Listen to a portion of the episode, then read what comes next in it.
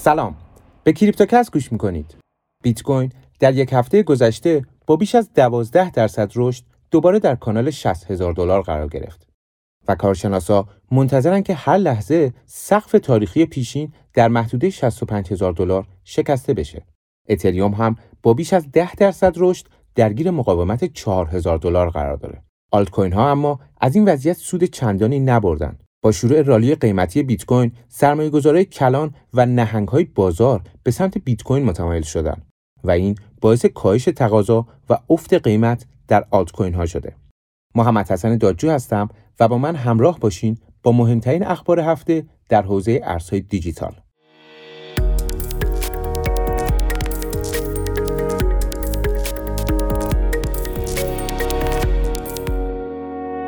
بررسی ها نشون میده برخی از آدرس های بیت کوین بیش از پنج ماهه که هیچ فروشی نداشتن و موجودی این کیف پول ها 754 میلیارد دلار برآورد شده. به گزارش کوین تلگراف تحلیل های درون زنجیره شرکت گلاسنود نشون میده هرچند بیت کوین به بیشترین قیمت خودش در پنج ماه اخیر رسیده اما افرادی که قصد دارن این ارز دیجیتال رو برای طولانی مدت نگه دارن بیش از 155 روزه که هیچ فروشی نداشتن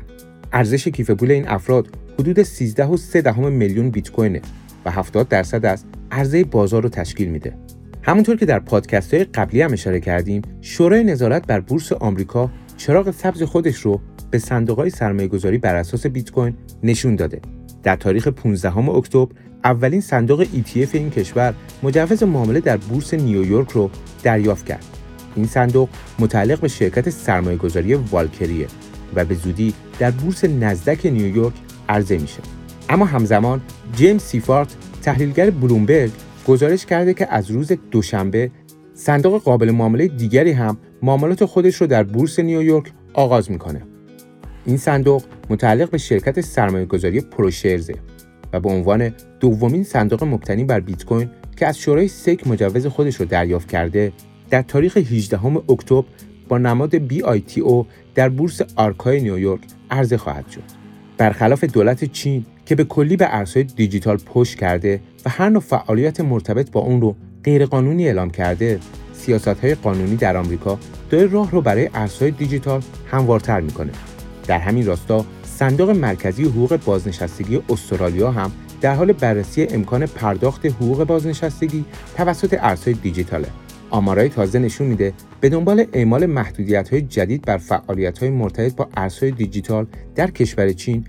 بیش از 20 شرکت فعال در این حوزه مجبور شدن فعالیت های خودشون رو در این کشور متوقف کنند. به گزارش CryptoSlate ممنوعیت ارزهای دیجیتال در چین تاثیر زیادی بر اقتصاد دارایی های دیجیتال این کشور داشته آمارهای تازه نشون میده حداقل 20 شرکت فعال در زمینه ارزهای دیجیتال مجبور شدن تا ارائه خدمات به کاربرای چینی رو متوقف کنن یا اینکه کسب و کارهای خودشون رو به کلی تعطیل کنن.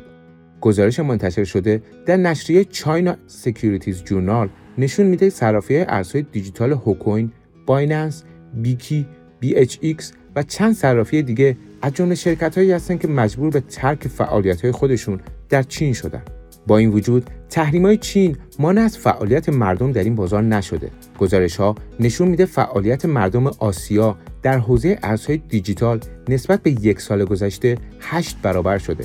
و با توجه به محدودیت ها و ممنوعیت های نسبی در اکثر کشورهای این قاره این سرمایه گذارا بیشتر در صرافی های غیر متمرکز صورت گرفته که امکان ردیابی اون توسط دولت ها وجود نداره به گفته چین آنالیز بازار ارزهای دیجیتال در آسیا در حال حاضر بیش از 572 میلیارد دلار ارزش داره و با این وجود این عدد تنها حدود 14 درصد از تراکنش های جهانی رو در بر می‌گیره که نشون دهنده عمق بالای این بازار در سطح جهانیه. در اقدامی مخالف غرب بانک مرکزی روسیه در تلاش برای ارزیابی میزان دارایی بیت کوین سرمایه‌گذاران محلی در میان حجم عظیم پولیه که بعد از برداشت های ناشی از همهگیری کرونا به بانک ها برنگشتن.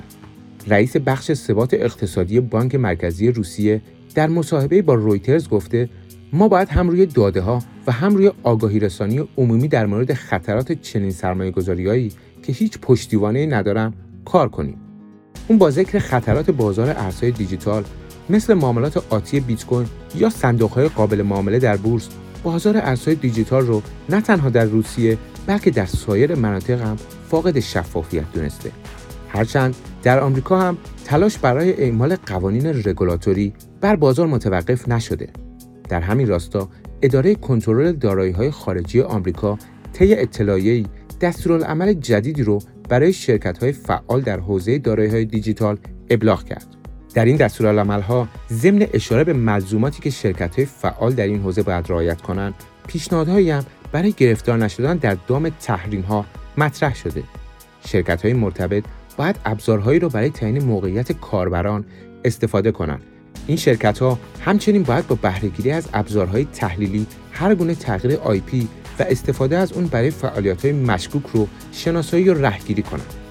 وزارت دادگستری آمریکا به تازگی تیم مقابله با ارزهای دیجیتال را تشکیل داده. وظیفه این تیم شناسایی افرادیه که از طریق ارزهای دیجیتال در حملات باج‌افزاری و پولشویی شرکت می‌کنند و همچنین جلوگیری از فعالیت شهروندان کشورهایی که تحت تحریم‌های بین‌المللی هستند به گزارش خبرگزاری Finance Magnates ریپل تبدیل به محبوب ترین ارز کشور انگلیس شده و کاردانو رو در جایگاه دوم این بازار قرار داده. با وجود اینکه مشکل قانونی ریپل در آمریکا هنوز به طور کامل رفع نشده اما تمایل جهانی به privacy coin ها یا همون ارزهای مبتنی بر حریم خصوصی به خاطر ماهیت غیرقابل ردیابی بودنشون رو به افزایشه و این در نتیجه تلاش دولت ها برای اعمال قوانین رگولاتوری بر این بازاره و در نهایت این باعث شده تقاضا برای ارزهایی مثل ریپل بالا بره به دنبال جهش قیمت بیت کوین ارزهای مبتنی بر حریم خصوصی عملکرد فوق‌العاده‌ای داشتند و ارزهای NuCypher، Keep Network و Orchid تونستن رشدی چند رقمی رو تجربه کنند. ممنون که با کریپتوکست همراه بودیم. امیدوارم اخبار این هفته براتون مفید بوده باشه. تمام قسمت های کریپتوکست رو می‌تونید علاوه بر اپ سیگنال در پلتفرم های به اشتراک گذاری پادکست مثل شنوتو، Castbox، Apple Podcast و Google Podcast هم گوش کنید و لطفا با اشتراک این پادکست با دوستانتون از ما حمایت کنید.